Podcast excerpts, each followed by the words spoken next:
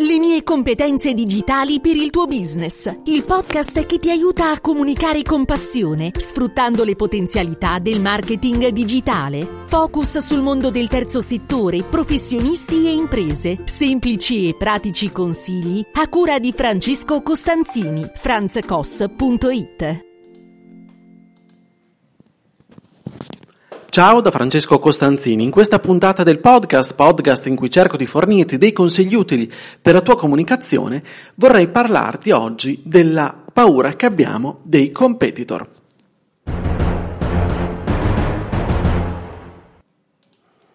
Eh già, uno dei blocchi, diciamo così, delle obiezioni che mentalmente ci facciamo quando eh, invece dovremmo chiaramente pensare ad altro, e che spesso usiamo come scusa, ad esempio come il tempo, per poi non eh, fare dei contenuti, non fare una strategia di contenuti, è che facendola potremmo aiutare la concorrenza. In fin dei conti abbiamo paura dei competitor. Cito Alessio Beltrami, uno dei grossi punti di riferimento miei, ma non solo miei, del content marketing in Italia, in cui dice abbiamo paura che i concorrenti possano rubare le nostre idee e i nostri contenuti. La verità è che nessuno può copiarti perché ciò che dici non è un segreto. Non viviamo in un mondo in cui mancano le idee, al contrario abbondano. Vince però chi riesce a comunicarle nel modo migliore. Ecco il lavoro dei contenuti. Allora che, questa, questa tesi che sostiene Alessio io la condivido appieno. Perché? Perché se vogliamo fare marketing, se vogliamo comunicare, le strade possono essere due. La strada della lotta sul prezzo, che è sempre aperta, è a tua disposizione e ti puoi accomodare se pensi che sia la strategia vincente, però probabilmente se pensi che questa sia la tua strategia vincente o la strategia vincente in assoluto, ascoltare questo podcast non ti sarà d'aiuto perché io non credo che lo sia. Perché battagliare sulle cifre in qualche modo significa arrendersi, piegarsi eh, a logiche che per forza di cose non saranno percepite come, come la qualità. Farsi scegliere per il prezzo più basso è assolutamente molto molto rischioso. Magari nell'immediato vinco, vinco scusami, la gara con i concorrenti, eh, però in realtà sono assolutamente sconfitto. La, la guerra la perdo se vogliamo parlare in, termini, in questi termini, anche se non mi piacciono tantissimo. Perché? Perché avrò un cliente che probabilmente percepisce quello che faccio, il mio prodotto, il mio servizio, la mia persona, come di bassa qualità, perché ha un prezzo basso, perché l'ho svenduto. E quindi mm, percepirà il fatto che come aziende o come professionisti o come, come quelli che, con cui ci presentiamo, eh, non meritiamo poi tanta attenzione e stima. Ti faccio alcuni esempi banalissimi. Eh, non so se hai visto quante persone, quando esce esempio un iPhone nuovo, eh, fanno la fila fuori dall'Apple Store. Perché quelle persone lì non gli si dice perché non vai a comprare un Huawei? O un'altra marca, eh, ci mancherebbe. Oppure ci sono dei ristoranti stellati o comunque anche magari non stellati ma molto famosi e in cui la gente paga profumatamente il fatto di stare in quel ristorante e di prenotare e sa che deve prenotare almeno eh, 3, 4, 5, 6 mesi prima, un anno prima, altrimenti non trova posto.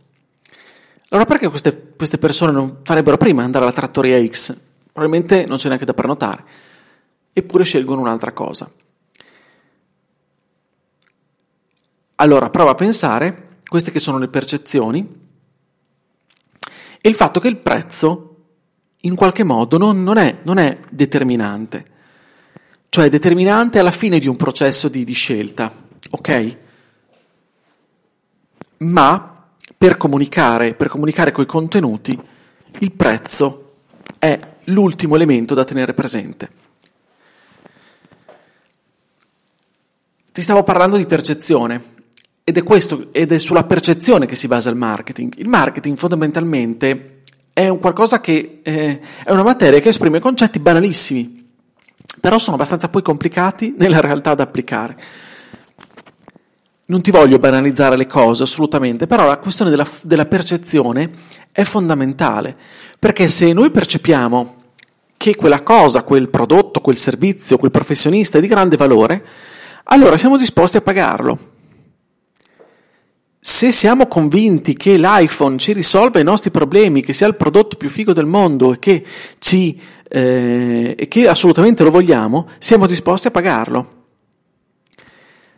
Se siamo convinti che andare al ristorante stellato sia per noi determinante, che sia un'esperienza assolutamente da fare, siamo disposti a pagarla quell'esperienza. Se siamo convinti che quel professionista offra quel servizio perché, e mi fido di quel professionista perché penso che sia bravo e che mi possa risolvere i problemi, siamo disposti a pagarlo. Cito un, un maestro, un maestro del marketing, Philip Kotler, che dice la percezione è il processo mediante il quale l'individuo seleziona, organizza e interpreta stimoli e informazioni per ottenere una visione organica del mondo. Le percezioni sono soggettive, possono variare ampiamente fra più individui esposti alla medesima realtà. Nel marketing le percezioni sono più importanti della realtà perché influenzano il comportamento d'acquisto dei consumatori. Tornando a noi, cosa ti voglio dire? Se ci svendiamo, allora saremmo percepiti come di poco valore.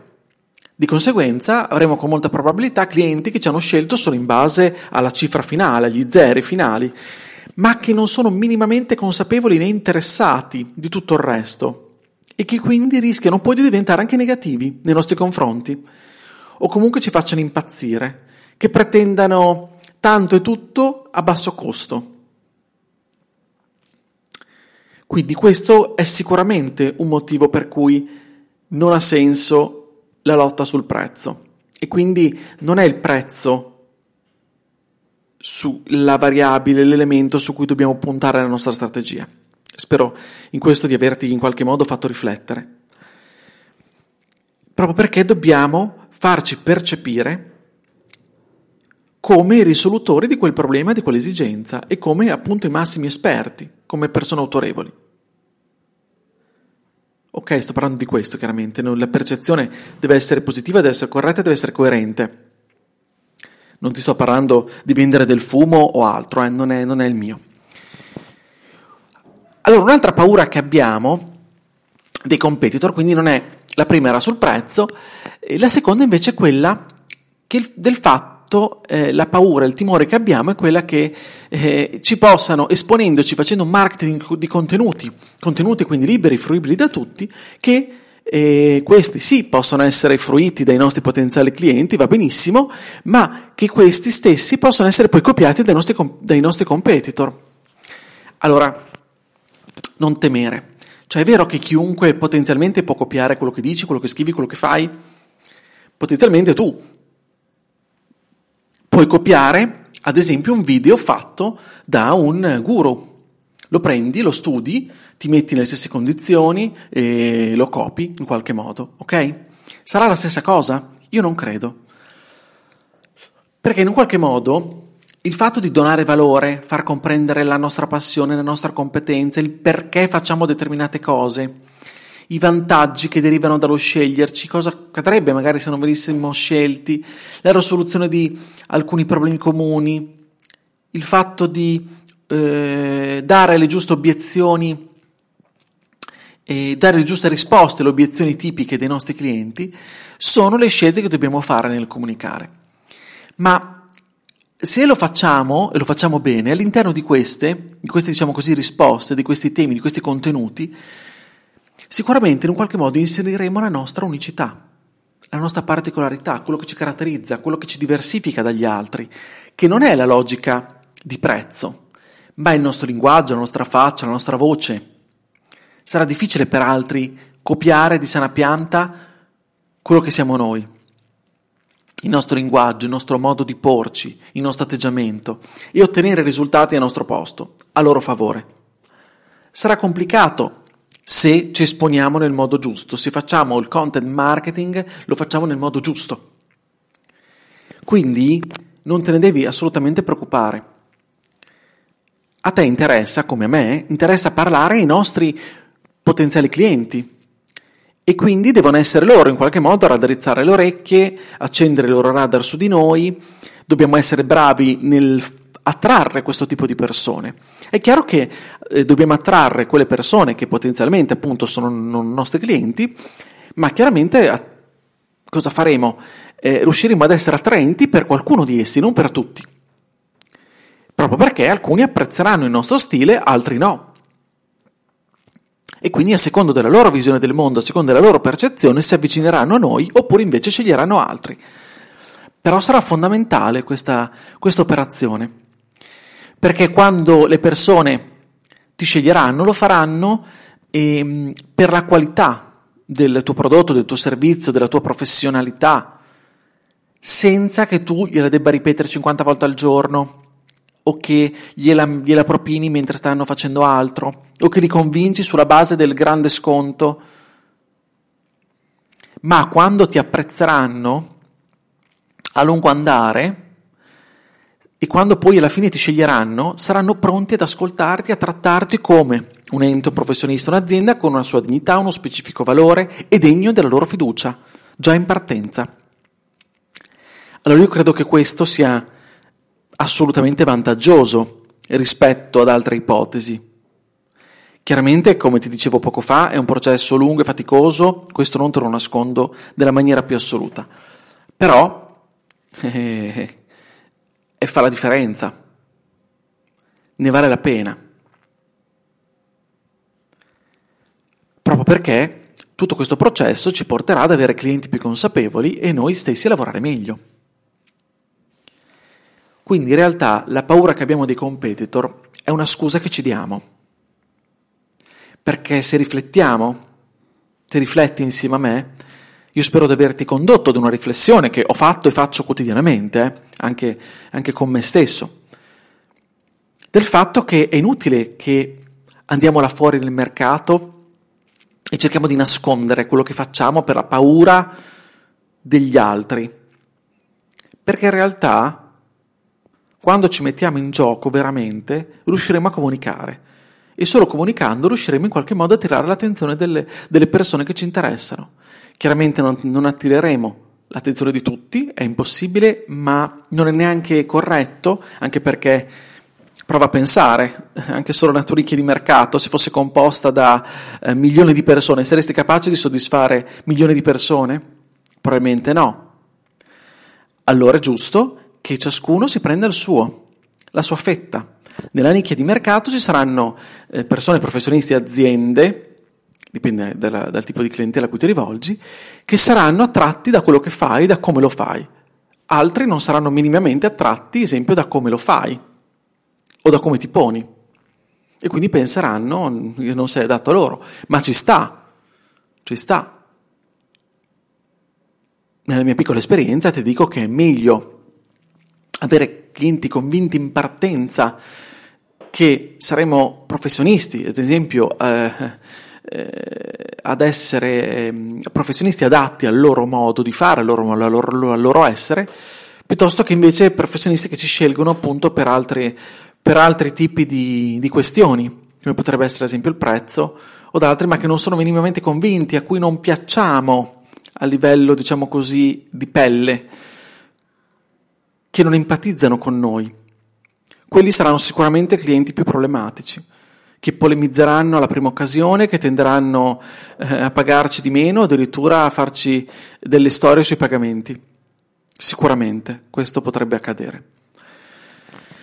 Allora, ti invito a ragionare su questi aspetti, proprio perché uno dei timori più grandi che abbiamo e delle scuse che ci diamo è poi e que- sono queste e su queste rimuginiamo e rinunciamo a fare quello che invece dovremmo fare già da tempo, cioè iniziare a comunicare, iniziare a fornire dei contenuti ai nostri potenziali clienti per farci in un qualche modo, eh, eh, per farci eh, scoprire in un qualche modo, ecco, mi sembra il termine più giusto. Altrimenti siamo sempre lì eh, che diciamo ma facciamo tante cose ma in realtà non, nessuno ci considera. È proprio perché probabilmente non stiamo facendo quello che dovremmo fare, nel modo giusto. Ma questo chiaramente è un altro discorso. Allora ti ringrazio per avermi seguito e ti chiedo la cortesia se questa puntata pensi possa essere utile a qualcuno, ti chiedo di condividerla. Se è utile a te mi fa molto piacere, puoi iscriverti e quindi puoi, diciamo così, abbonarti gratuitamente a questo podcast in modo tale che tutte le volte che pubblico le puntate, lo faccio settimanalmente, ti arriva una notifica che ti ricorda questo e quindi puoi ascoltarla sulle piattaforme che preferisci. Apple Podcast, Google Podcast, Spotify, mi trovi.